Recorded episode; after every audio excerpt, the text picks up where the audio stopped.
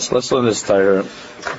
Whenever you learn a Torah in the Esh Kodesh, I mean, all of the Rebbe's Sfarim that was Zoche to learn the Sfarim for these years, but especially when you learn Esh Kodesh, we understand, we all know when it was written and how it was said. Every single word of the of the Sefer Esh Kodesh is is not just uh, it's not just an idea, it's not just a word of Torah. It's a scream, it's a cry, it's, it's calling out to Hashem Baruch. It was chizuk for for Jews who were who were, who were in the midst of of the uh, of the of the crumbling of their lives, and and, and the Rebbe's gathering together and to, with them in, in, in Warsaw to try to give them some some chizuk. So this was the tenth of Tammuz in nineteen forty-one. And when Rebbe said this Torah, the pasuk, the pasuk that he begins with, the Rebbe that he was darshening, is in the parsha, which is talking about when Moshe Rabbeinu was sending Malachim, he was sending shlichim, messengers, to the king of Edom with the request to pass through the territory on the way to Eretz Yisrael. So it says in pasuk, if you can read it, it's hard, it's a little bit also black over there, but it says in the pasuk, the Egyptians mistreated both our fathers and us. When we cried out to Hashem, He heard our voice, He heard our voices. That's the pasuk in the parsha. He's, he's, Moshe Rabbeinu was reviewing the history of of Yitzias Mitzrayim, of Klal Yisrael and Mitzrayim, as part of the as part of this effort to appeal to Melech Edom, and he and he tells and he tells him, we were mistreated, we were tormented, and we cried out to Hashem, and He and He listened. So we learn in the Mishnah, do not be like servants, it says in Pirkei Avos, do not be like servants who serve their master in the expectation of receiving a reward. Not to be like avadim who are mishamshim as a rav amanas lekabel pras. But be like servants who serve their master without the expectation of a reward. And let the fear of heaven be upon you. And Yerushalayim, the person should have Yerushalayim, the Aveiras Hashem should be purely from Yiras Shamayim. So the Rebbe says, at first glance, at first glance, this would seem to address only the saintliest people who are willing to forego all expectation of reward, whether in this world or the next. This is a very, very high madrega. When the Mishnah says that we shouldn't be like Avadim who expect a reward, but we should serve Hashem without any expectation of reward, this Mishnah seems to be talking to the biggest, biggest tzaddik. And all of us, all of us uh, have been hoping our entire lives just to fit into the second part, or just to fit into that part, the first part, that uh, that halavai, we should serve Hashem even though we expect a reward. I mean, that's that's already madrega, but not to expect a reward seems to be talking to the biggest tzaddikim, who don't care about any schar in this world or in the next world. The worship of Hashem is unconditional and solely for Hashem's sake. But what ordinary person can say that he never craves a reward, either in this world or in the next? It's very hard to understand, the Rebbe says. The Mishnah is written only for tzaddikim. The Mishnah seems to be saying that this is a requirement of every Jew, that that we should serve Hashem Baruch for the sake, not to be like a servant who, who doesn't expect any reward just uh, just for, because of Mara Shamayim. It is also most unlikely that an ordinary person will not from time to time think about punishment and in fear of retribution abstain from sinning or from contemplating sin. And that when it comes to when it comes to the to the fear to the fear of punishment, in other words, The, the deterrent from sinning, it's very rare. How could it be that a, a person shouldn't think from time to time that that if he does something wrong that he's going to be punished, and that the underlying deterrent and prevention from from sinning from doing an Aveira is the fear of punishment. That's a normal, that's a normal, it's a normal thing for a person to to strengthen himself with such a fear, with such with such a yira, or that he will never feel a desire or longing within him to learn more Torah and observe more commandments in the anticipation of a promised share in the world to come. And who doesn't have an occasional thought when he's learning, when he's doing a mitzvah, when he's davening? Who doesn't have an occasional thought that that as a result of this mitzvah and as a result of this Torah that that I should be able to have that I should be able to have a chelik in Olam Haba? So this Mishnah would seem, at first glance, this Mishnah would seem to be addressing only big, big tzaddikim who are capable of such a pure avodah, where everything that they do is is completely because of Meiras Shamayim, is because, is completely because of of of, of being an Eved Hashem.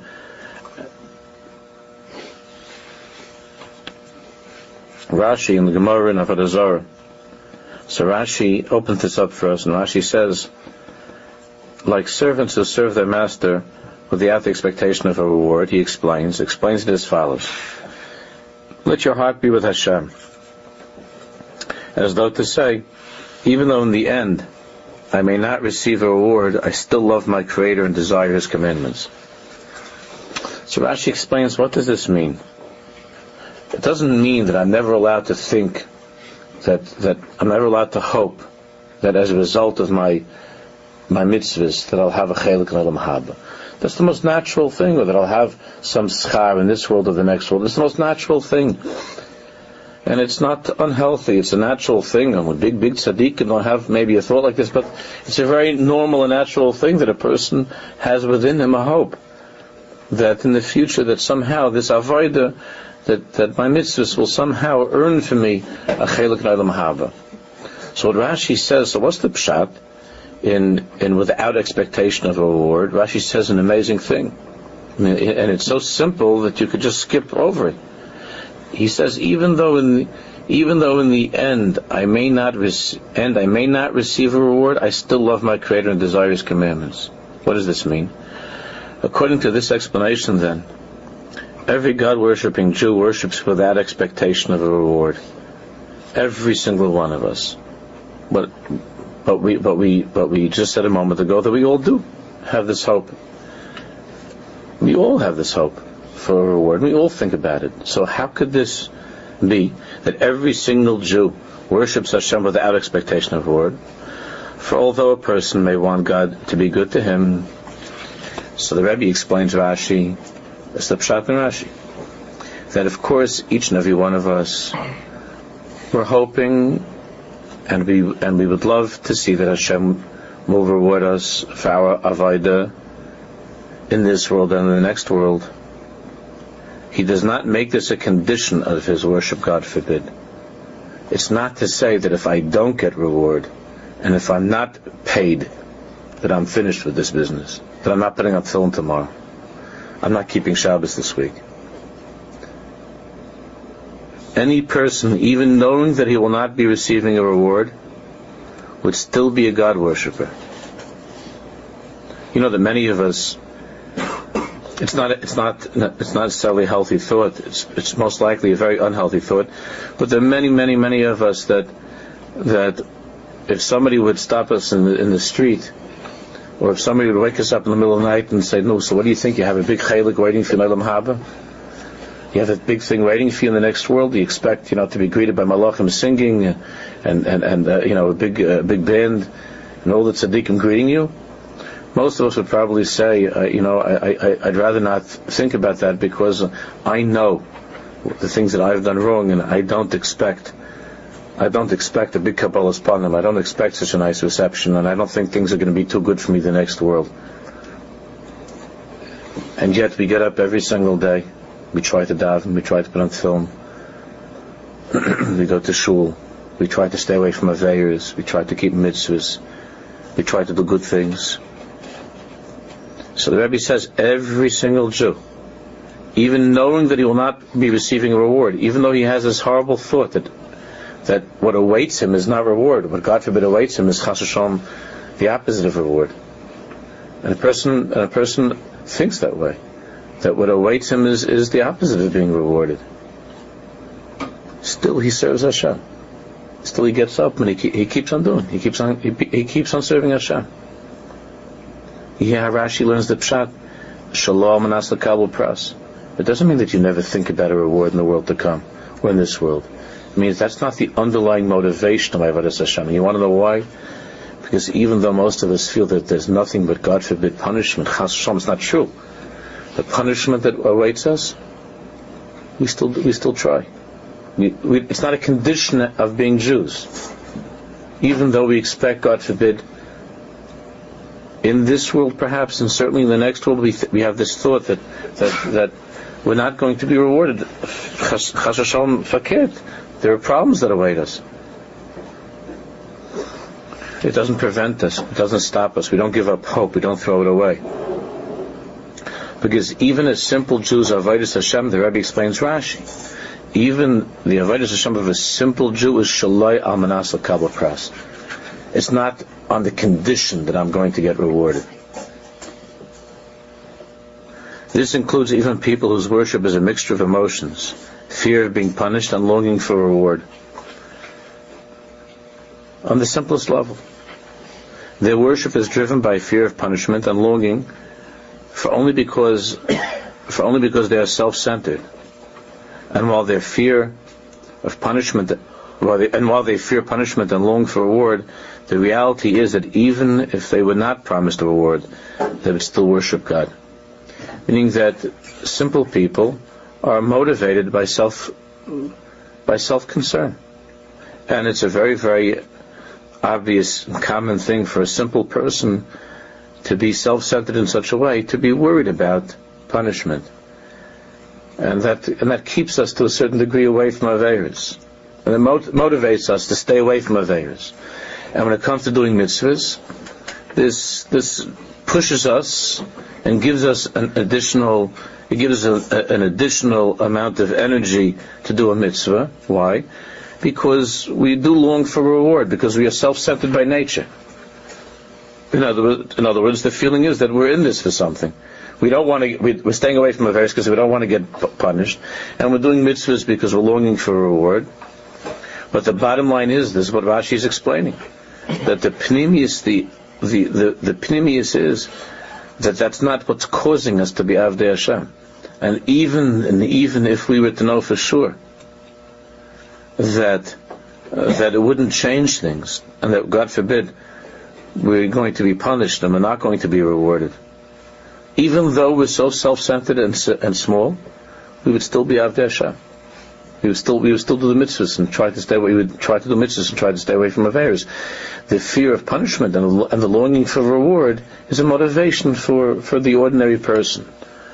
It's a motivation, but it's not the condition. It motivates us because we're self-centered, and we need and we need that, that we need that thought of, of God forbid, of punishment and that thought of reward to to push us. But it's not a condition, God forbid, in being Evdei Hashem. And even if that program was not available, we would still be Evdei Hashem. The Harais, I said before, that that on a simple level, most of us are afraid, mostly, that it's not going to be so good. And yet we continue.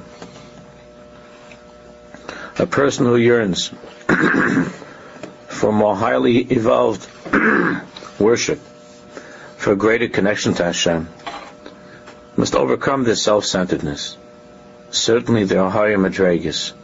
And a person who is yearning for for a pure level of Avodas Hashem must try to To overcome this self-centeredness. He must accustom himself to worshiping Hashem, not for himself, but for Hashem alone. He must reach for a level where the fear of failure is not the fear of being punished. That's not why I'm afraid of the Aveira. This is the higher Madrega. I'm not afraid of the Aveira because of the consequences of the Aveira. I'm afraid of the Aveira because it tears me away from Hashem's Baruch. That's why I'm afraid of. That's a higher level. What motivates me is not the fear of punishment, but what motivates me, those all Jews would serve Hashem, but what motivates me in my Avodas Hashem is not the fear of punishment, but it's the fear of being detached from Hashem. And what gets me going when it comes to being Mekayim mitzvahs is not the thought of reward, although it's natural and, and okay for a person to think about that. But that's not what really, really gives me my kaiches in doing mitzvahs. So what gives me my kaiches in, in mitzvahs is, is because I long to be connected to the Bari, to the Creator. I want to connect to Hashem. That's what he explains. He must reach for a level where the fear of failure is not a fear of being punished. And the joy of success is not the satisfaction of being rewarded, but where all emotion is for God. The ability to achieve this depends on how prepared to minimize his ego a person is. Obviously, it means being, it means being less self-centered. A child looks at the world, and everything that the child thinks about is, what's in this for me? How will this affect me? Will this help me or will this hurt me? Not for the pure sake of a relationship. The the love of a the love of a child, the love of a kid for a parent, even though the parents would like to imagine that it's something which is pure and and and, and it comes from the deepest place, for a child it's mostly it's mostly an issue of, of self-preservation. These are the people that take care of me. I love this person. I love this person because because he uh, you know, he feeds me and she, and she takes care of me. And if it would be somebody else that would be feeding the kid, that would also be okay. Slav Davka me. Slav Davka. The child the child's love begins in, with that self-centeredness. Hopefully through life we grow beyond that and we love and we love our family and, and friends and so on purely for the sake of being attached to them and being close to them because of who they are, not because of what I need. But on the most basic level, at the most basic level, it's, it's, it's true of our relationship not only with Hashem, but it's true of our relationships we have with with our loved ones.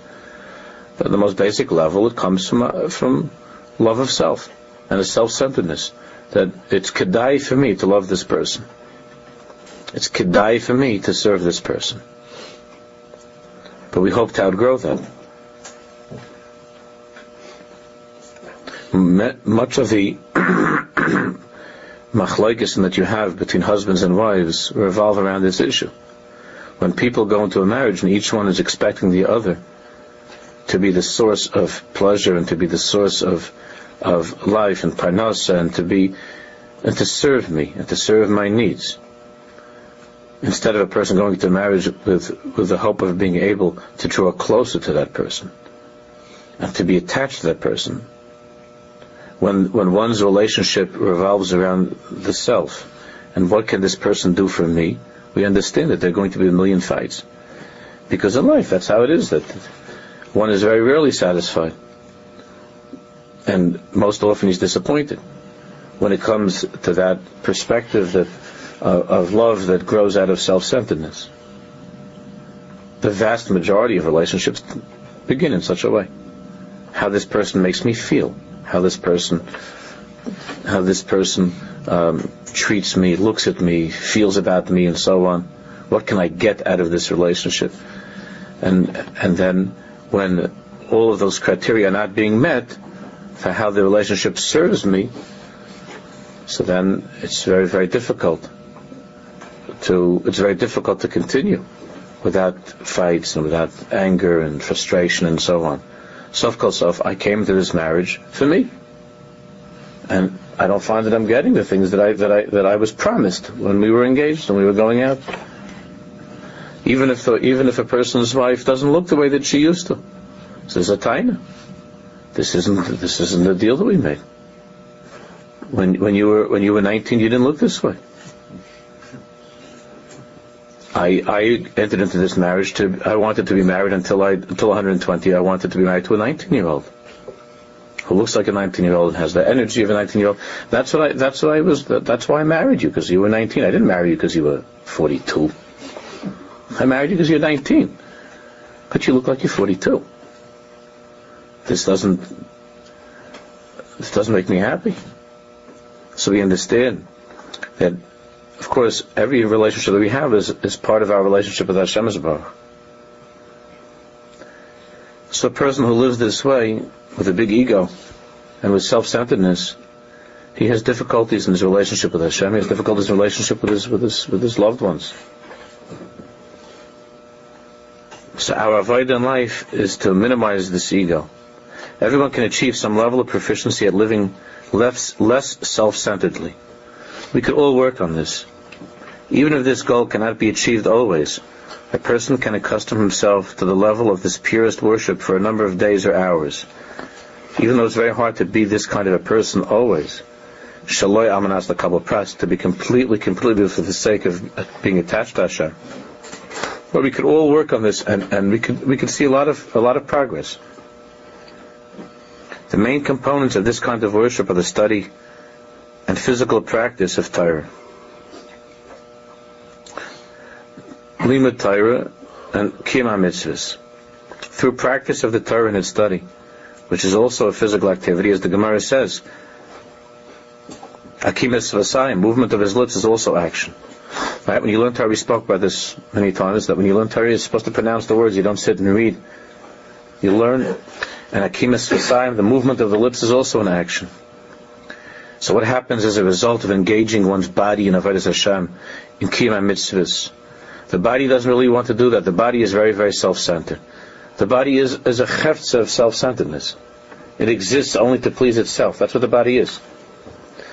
When one, when one forces the body to serve the Creator, when one forces his body to serve Hashem, even though the body is screaming, chilnish, chilnish, and you force the body, you machniya the body, you machriya, you machriach the body to serve Hashem, the entire body becomes Torah.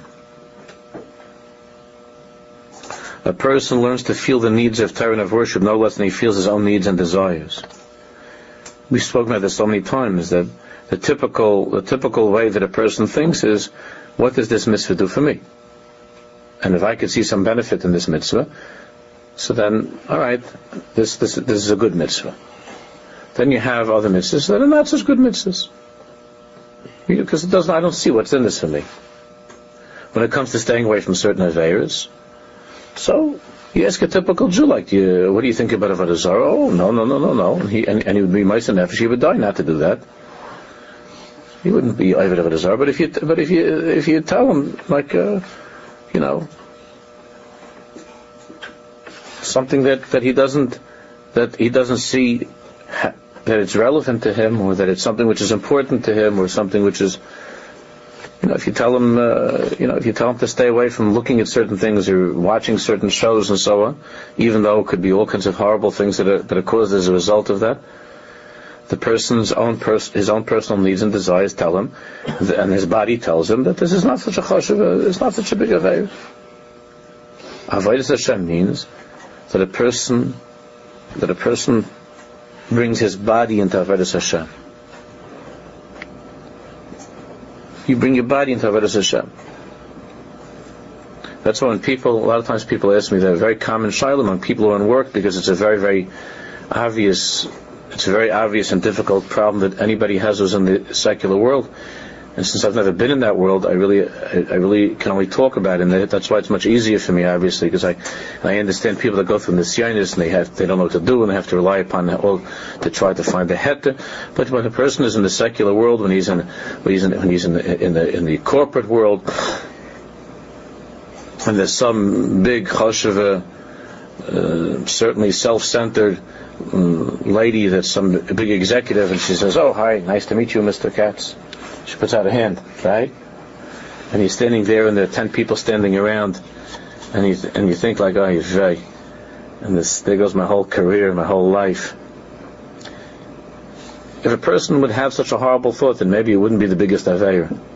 But a person, a person, a, a, a person that gives into that and says, because he heard that some rabbi said someplace that, you know, it's mutter, this, so it's not that, it's not just a pshat. Is it the biggest failure in one's in one's life as a Jew? No. But it's davka in those areas that are most difficult, that a person has to train his body to be a servant of God, to become a piece of Torah. That's what it is. You have to train your body to be a servant of God. And it's davka in those things that you find most difficult and most uncomfortable. It's not so hard to train your body to eat kugel tonight. but to train your body to, to, to make your body into a, a Sefer Torah that's that only that only serves Hashem and doesn't serve anybody else.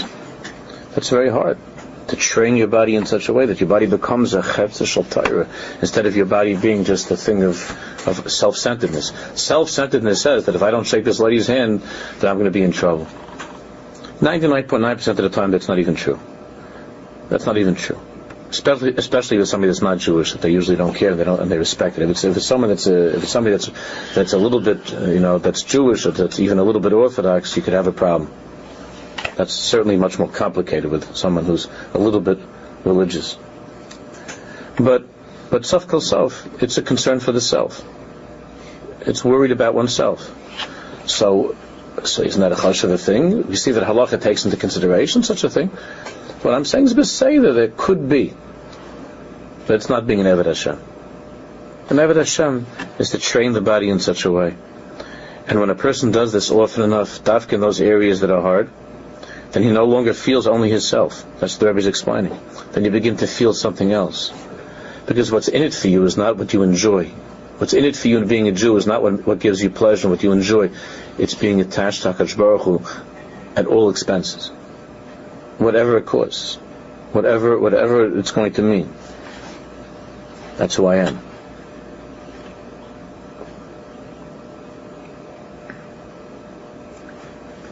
A person, a person learns to feel the needs of Torah and of worship no less than he feels his own needs and desires. He no longer feels only himself, and so his learning and worship are no longer performed for himself. He begins to be more of a person who is, is connected not, not, not to his own desires, but to Hashem's desires.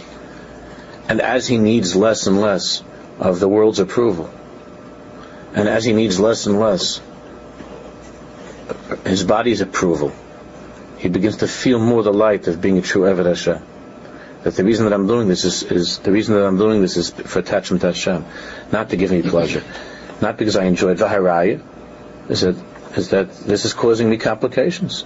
I got this I got this rich lady that's angry at me, and maybe my boss is upset with me, and maybe he's going to begin to think, why do I have a crazy, what do I have some crazy fanatic on my on my staff? Am I out of my mind? Some guy says, what is he? What do you see? Some Taliban? That's what they think of people like us. Maybe some sort of fanatic. So a person begins to think less of himself. It's it's well known, although it certainly is exaggerated, that in Europe the Navardic is, those who were learning in the, the Navardic yeshivas, well, there was a whole network of Navardic yeshivas. They had a very, very stark, very strong mahalach and mussar that they received from the Tzaddik, from the Alter, from the Navardic, that they used to do things on purpose to embarrass themselves and to humiliate themselves in public. There is truth that I spoke to some Alter Navadicas, but not, not the way that they talk about so much, but they would do certain things like that would bring upon themselves embarrassment and shame.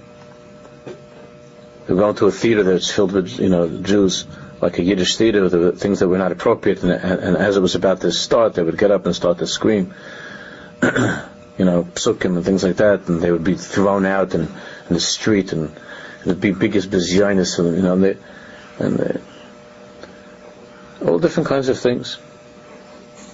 To go into a store and to and to and to go around shopping, yes, for things, and to say, no, I don't have any money. That's what they say. And then they go, what are you, what's the matter? Are you crazy? And throw them out of the store. To feel the body less and to feel the neshama more. With this we can understand the connection made in the Mishnah quoted above. Do not be like servants who serve their master in the expectation of receiving a reward, but be like servants who serve their master without the expectation of a reward, and let the fear of heaven be upon you. Why does the Mishnah juxtapose the unconditional worship of Hashem and the fear of heaven? Mara Shamayim. Timara Shamayim Aleichem. The Gemara asks, what is the meaning of the pasuk in Tehillim? You caused judgment to be heard from heaven. Earth took fright, and it was still. If the earth was frightened, which the Gemara learns is talking about Kabbalat, at the time of Kabbalat Torah, Eretz Yorav Shaketa, that the earth, that the earth was afraid and was still. If the earth was frightened, why was it still? And if it was still, what was it afraid of? So the Gemara answers, what was the earth afraid of? What was going on? first it was afraid, and then it grew still in accordance to the teaching of Reish Lakish. First Reish Lakish, who said, Hashem made a condition with creation, saying, why was the earth so frightened by Kabbalat Torah? So everybody knows, the Gemara tells us, Reish Lakish says, that when Hashem created the world, there was a condition. If Yisrael accepts the Torah, you will have permanence. Hashem told the earth. This is why the earth was shaking, because the earth's entire existence was in question. When it came time for Kabbalat Torah, the earth was shaking, because the earth remembered the old condition that Hashem made at the time of creation. That Hashem said to the earth, if Yisrael accepts, earth means all earthly existence, the world. Hashem made a condition that if Yisrael accepts the Torah, then you will have permanence, then the earth will be able to survive. But if they refuse, I will turn you back to Tohu Vavoh, to void and chaos. And the earth knew this.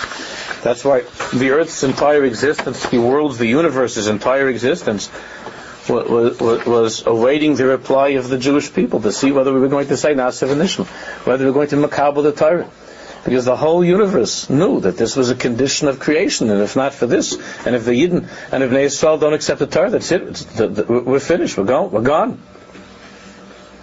We need to understand why it was that only the earth took fright. Why did heaven not take similar fright? It tells us that the earth, Eretz Yara, that the earth was afraid. So what about the Malachim? What about the angels? What about everything? The whole, if it's if it's everything, everything should have been afraid. Heaven is also part of creation, and it was therefore included in God's condition. The condition was the entire universe, including heaven. But it says Eretz Yara, the earth was afraid. If Yisrael chooses chose not to accept the Torah, was not heaven also doomed to avoiding chaos?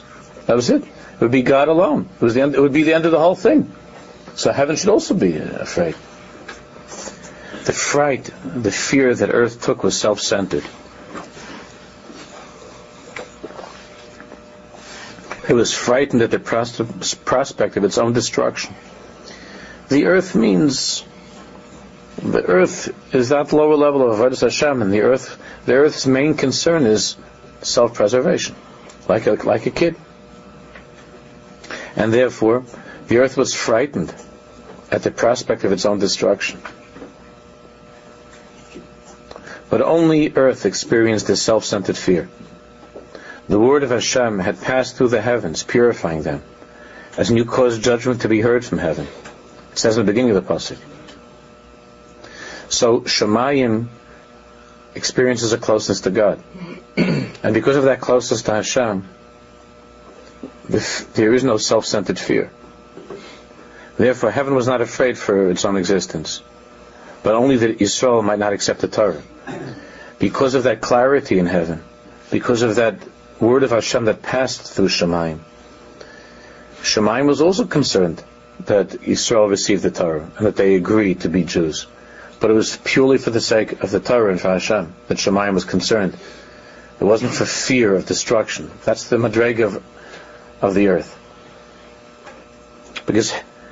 Because he says, the Rebbe, that heaven's fear was for God's sake. It's Tehimur Shemayim Aleichem. You hear what a, what a deep shot he's saying. This is the highest level, that we should be like Shemayim. Yiras Shemayim, what that means.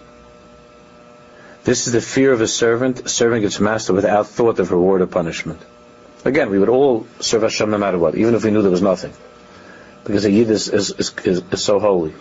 And he would serve Hashem Even if even if he knew that he's not getting rewarded, and even if Hashem knew he was getting punished. But the highest madrega is that shouldn't motivate us, the self-centeredness.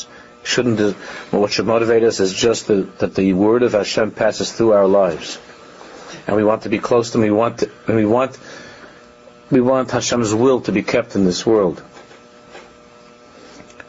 The truth is that all Jews worship God without expectation of reward, as Rashi explained in the passage quoted above. It is just that they tend to feel their needs and their fears on their own behalf, first and foremost. That's that's that's very obvious for, for a regular person. Even though that's not why we serve Hashem, but it, it keeps us in line. And that's the first thing that we think of, because we're self-centered. This is why the Mishnah ends with the words, let the fear of heaven be upon you. Teimur Shemayim Aleichem. Emphasizing the phrase, fear of heaven. It is admonishing us to practice heavenly fear. There's a new pshat in understanding the words Yiras Shemayim. it is admonishing us that we should have heavenly fear, that our year should not be the, the fear of the earth at Kabbalat Torah. Our fear of Kabbalat, to, to be Jews that Kabbalat Torah should be what? Should be uh, Shemaim, should be heavenly fear. Fear purified by the word of God passing through it. Godly fear, not earthly fear. Which is nothing but fearful self-centeredness. If we would think about this, if we would misbind in this, in this Torah that the Rebbe is telling us, it would help us a lot. The difference between these two is a result of the word of God having passed through heaven. We can learn a lesson from this. If we occupy ourselves by learning Torah and practicing it, can we force our bodies? We too will be purified, because we will have become the medium through which the Word of God passes. That's what each and every one of us should daven for. Not what I want to do, the mitzvahs that make me feel good, or the aveiras that I think are not, you know, that they're bad. We should daven, B'nai Shalom, let your Word pass through me, like the Shemayim. I, be a, I should be a Himmeldike person. That the Dvar Hashem, I'm just a conduit for the Dvar Hashem, and my body is hefker to serve you, Hashem. I'm not going to shake that lady's hand. I don't care if there's some heter based upon this shach, which most poskim, of course, ninety-nine percent of the poskim don't accept. But I'm, I don't care. Because what motivates me is not self-centeredness. It's, Yirash, I'm Yirei Shamayim. I have heavenly fear. And heavenly fear is the result of the Dvar Hashem passing through me. Not some self-centered fear that's because of punishment. Because of punishment, I could say, there is a heter. I saw a religious Jew. Shaking him, I asked him where to get that from. So he says that his, that their grandparents, that they have a Kabbalah, that that, that they are allowed to do this. Yeresh tehimar shamayim aleichem. Heavenly fear means that your Aveiras Hashem is because the Dvar Hashem passes through you, like shamayim, because you know that doing that takes you away from Hashem. It, does, it doesn't bring you close to Hashem, and that's why you don't do it. It takes you away from Hashem. Then like heaven, we will become servants who serve their master without the expectation of a reward. Although in times filled with trouble for Jewish people, our suffering atones for our sins. And keep in mind who the Rebbe is talking to.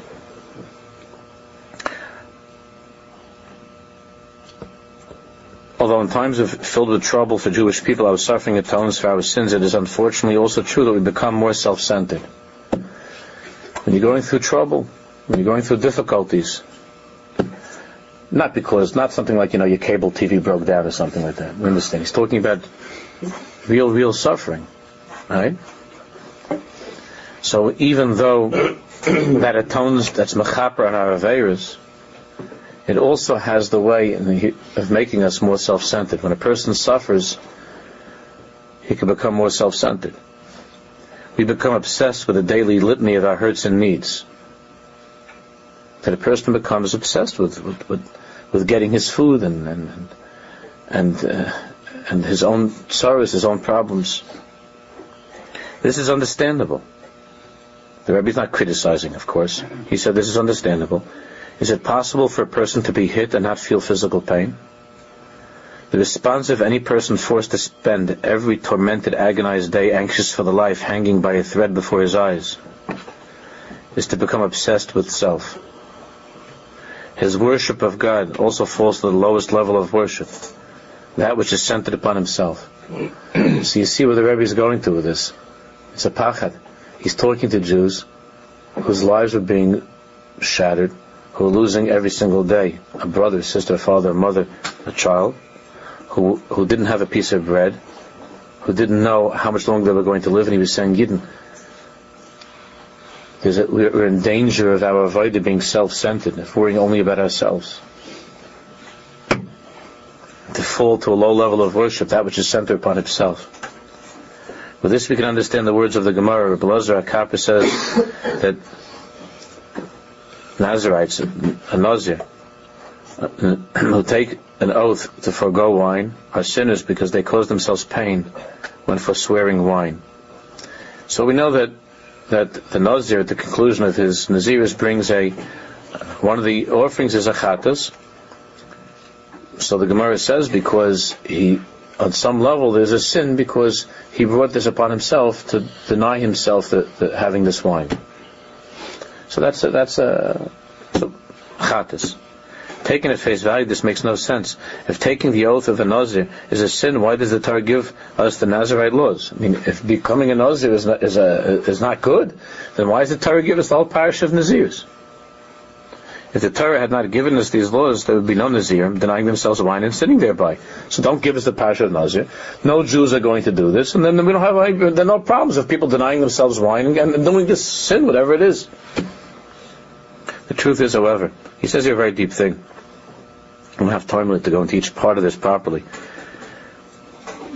The truth is, the truth is, however, that there is always something good that comes out of pain, because experience so Hashem gave us. Something that's going to bring upon us some pain and suffering, because experiencing pain can be cleansing and can help a person distance himself from this evil inclination. This is elucidated in the story t- told the famous Gemara by a Nazir to Shimon Shimon Tzaddik. Shimon Tzaddik said, "Only once in my life have I eaten the trespass offering brought by a defiled Nazir. On one occasion, a Nazir came from the south country, and I saw that he had beautiful eyes and was of handsome appearance, with thick, dangling, pendulous locks of hair. I said to him, 'My son, what possessed you to destroy your beautiful hair?'" Right? He cut off, cut off all of his hair at the end. He replied, "I was shepherding to my father in my town. Once I went to draw water from a well, and I was caught by the sight of my reflection on the water, whereupon my evil desire rushed upon me and sought to drive me from the world through sin." He says, "I was looking at myself, and the, I saw my reflection on the water, and I saw how good-looking I was with my long hair, and how you know, how attractive I was. I said to my my Yetzer Hara was going to take. I, I all of a sudden had this thought that I, I that I, I could you know I could accomplish a lot with my looks. So I said to my evil inclination, 'Wretch, Russia, why do you vaunt yourself in a world that is not yours, with one who is destined to become worms and dust? I swear that I will shave off my beautiful hair for the sake of heaven.'" Which is at the end of the conclusion of the Naziris, of course, that's what happens. Rabbi Shimon said, "I merely rose and kissed his head." Even though Rabbi Shimon, even though Shimon HaTzadik generally did not care for Naziris, he didn't go for that, because most of it was not L'Shem Shamayim.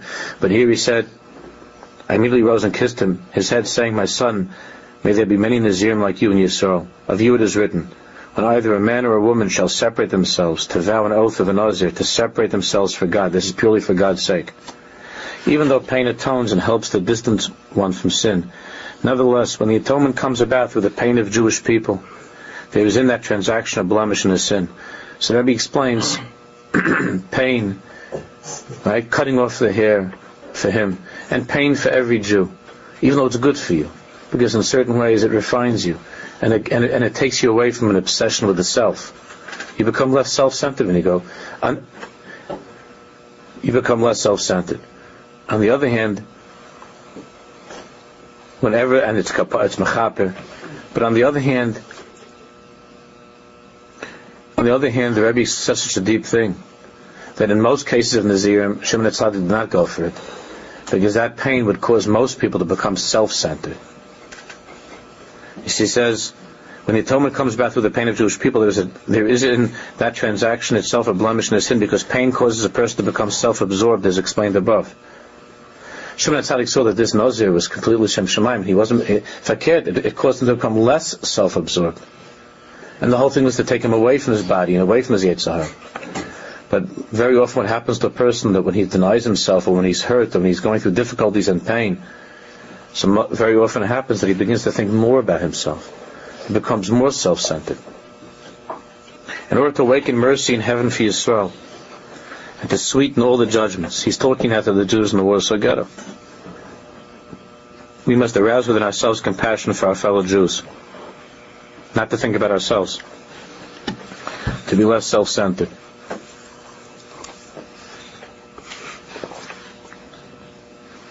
Not only must we give them everything we can, we also need to arouse our compassion for them.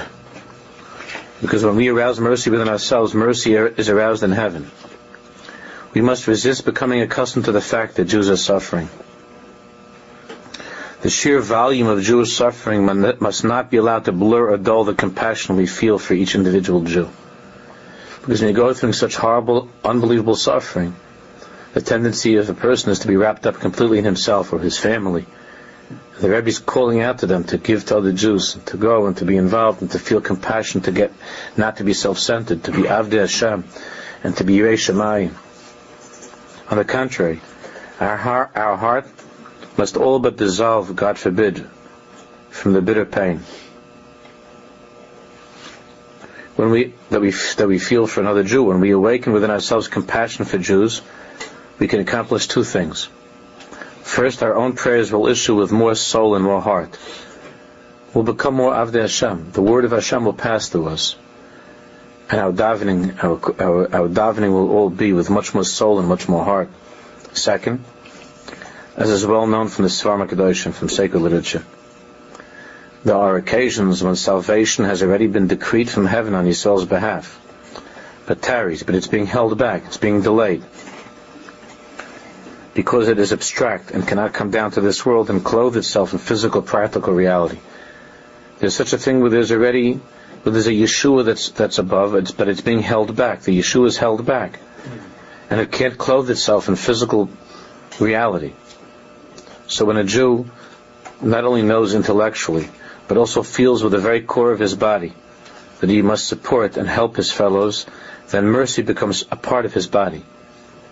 He draws mercy, chesed and rachmim, he draws into his physical world, into his physical life, into this day-to-day life. By what? By having compassion to the Jews, by not being so self-centered, by, by lifting yourself up beyond the suffering of your body and forcing your body to feel compassion for the Jews.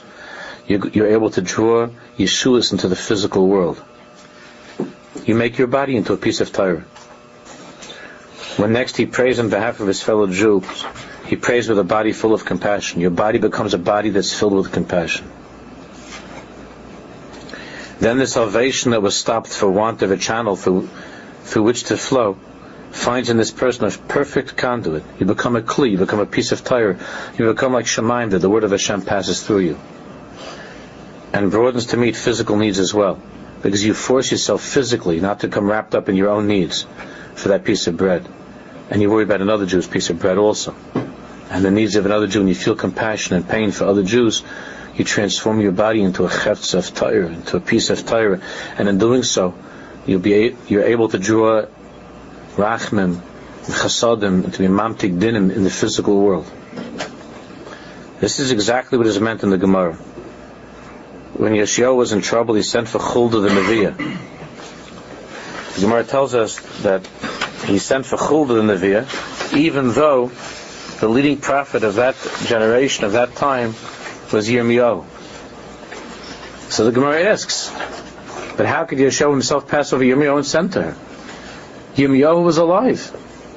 Yirmiyahu was in town. How could he? How could he?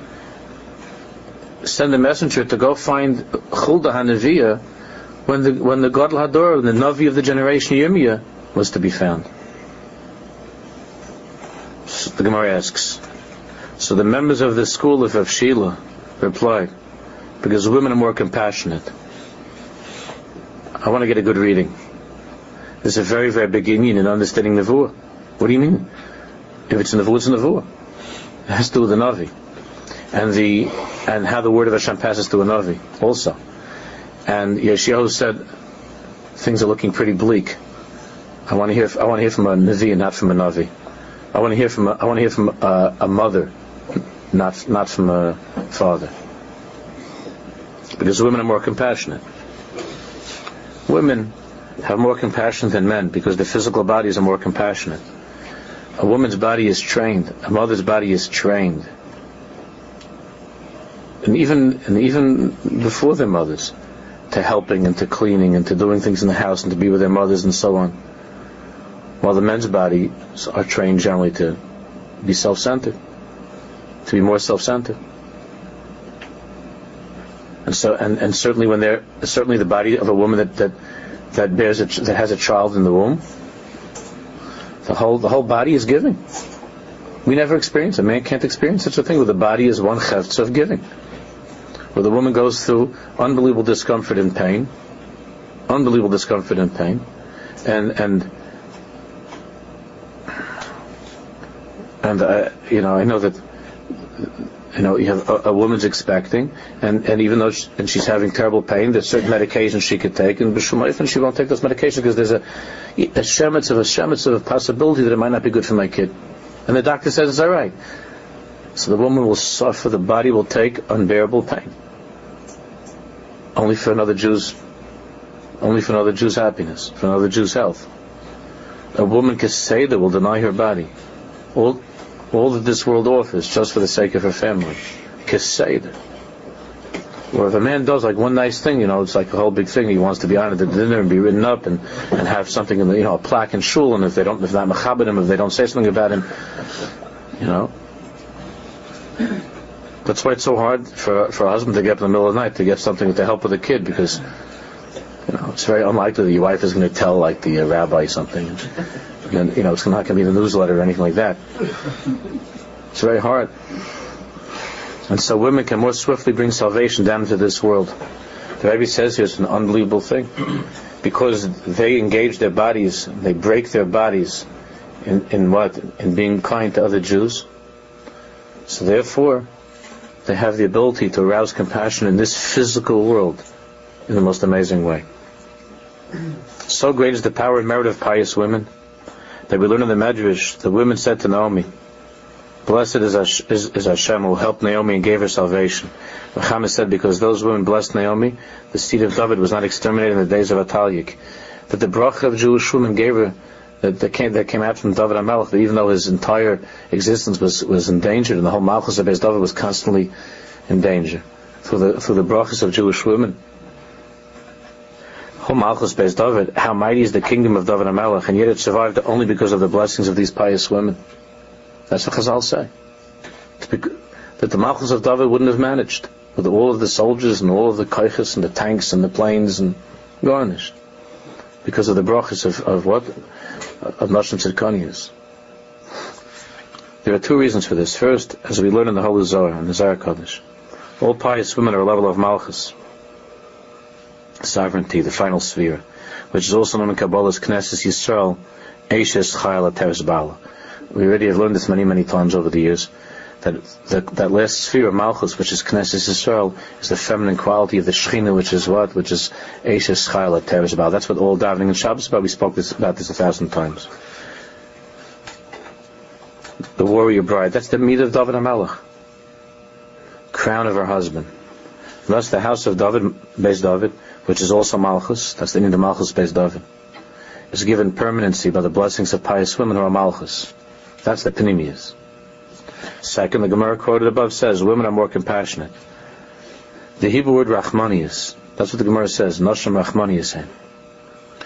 Compassionate has the root Rechem, compassion or womb. The womb in Hebrew, of course, is a Rechem, and Noshim Rachmanius.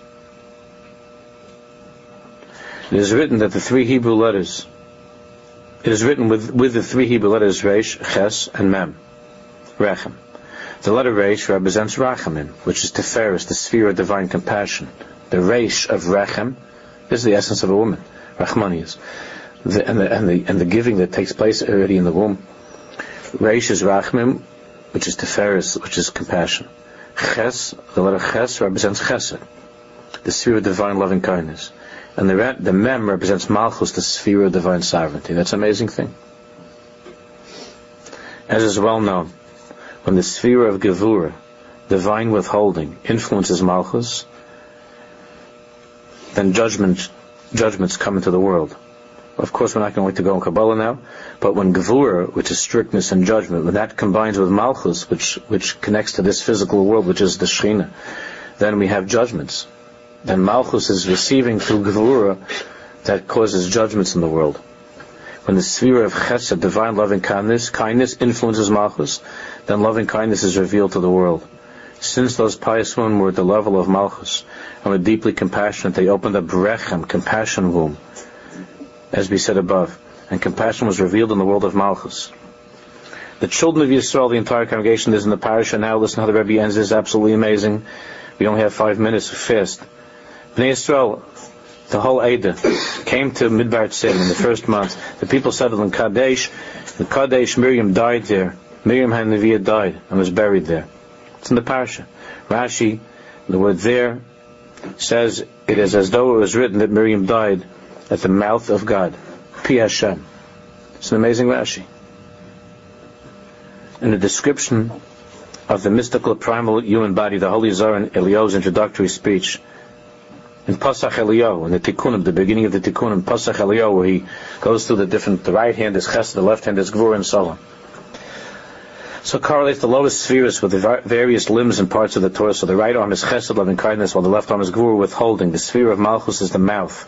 And as we said above, pious women are Malchus, mouth. It was unnecessary to state explicitly that Miriam died at the mouth of God. That's what it means, that Miriam died at the mouth of Hashem, Pi Hashem. That's Noshem Rachmanias, that's Malchus. Similarly, Rashi explains, why is the story of the death of Miriam adjacent to the chapter con- concerning the Paraduma? Right? That's the big question. The Torah goes right f- from the story of Miriam's death to the parasha of Paraduma. From Paraduma to, to Miriam's death. Why? Just as animal sacrifices atone for sin, so the death of the pious is an atonement, is a kapara. But why is the death of Miriam associated particularly with the laws of Paraduma, and not some other animal sacrifice mentioned in Vayikra, such as sin or offerings or guilt offerings? Okay, beside it, we understand that the death the death of a Tzaddik, of a, of a Tzaddik, is mecharpa, like a carbon. But there are many korbanos of Vayikra. Why did the Torah wait until to, to, to be megalod is by Paraduma? Paraduma? What, what, besides Paraduma, the whole Vayikra is karbanos. Paraduma is a, it's a din of a chattis, it's a, it's, it's, it's, it's a lomdus by Paraduma, that it's a carbon. Why? Why did why why is it revealed over here that the that the death of a, of a tzaddik is mechapa like a carbon? The, the whole Vayikra is karbanos. Rashi explains the laws of the Paraduma thus: let the mother come and clean up the mess made by her child. The Paraduma is the symbolic mother, atoning for our sins of worship, our sin of worshiping the uh, the golden calf, the Egel Azav. So Rashi brings down. In what possible symbolic respect was the Paraduma mother to the golden calf, especially in light of the fact that there were many more, but there were many more Paradumas in the course of history than just the one made in the desert for the Hech for the Egel? Oh, this is the sweetest thing he says. It's unbelievable. In light of what we have said above, we can explain as follows: the death of Miriam directly follows the law of Paraduma because women are compassionate, and Miriam was like a mother even to Jews who were not her children. Not just the Paraduma with, the, with that egel in the midbar. It means every every single egel that you and I worship is the mother that worries about us. Because women are compassionate. Miriam was like a mother even to Jews who were not her children. She is an archetypal mother. And this role did not end with her death. In heaven she is still our mother, Miriam Hanaviyah, continually arousing mercy on behalf of all Yisrael, even for those who are not directly her descendants, just like the Paraduma cleaning up after the golden calf, atoning for it, even though the calf is not actually her child. The Egel Azav is not the child of the Paraduma. Just every, every, every Jew. To return to the original quote, the Egyptians mistreated both our fathers and us. When we cried out to God, He heard our voices. Rashi explains that our ancestors experienced pain in their graves over the suffering of Yisrael. So Rashi says that we cried out. Our, it says, our ancestors cried out. When Jews go through suffering in their graves, our others, our fathers and mothers cry out. This is why it says He heard our voices. The Rebbe explains he heard not only the voices of the Jewish people. It says V'lavoseinu, V'yishmas Koleinu. It means Rashi is explaining that he heard not only our voices, he heard the voices of our ancestors who were no longer alive, who were dead. This is why it says he heard our voices. He heard not only the voices of the Jewish people, but also the cries of our fathers and mothers, because they also feel our, feel our pain. If a person does not feel compassion for Jews, it is very difficult for him to pray for them, and it is very unlikely that his prayer will have any effect. The Egyptians mistreated both our fathers and us, and so our fathers also suffered and also cried out with us. In addition to our voices, God also heard the voices of our father, of our fathers in heaven, and He saved us. But this is the tachlis, he says, during these times that we're living through, to know that our fathers feel our pain, and they and they and they cry out for us, and that we have to cry out for the pain of other Jews, and then our tefillos will also be heard. And that, and that Hashem will bring us salvation. We should be zayachim at Hashem. We should be zayachim for such salvation.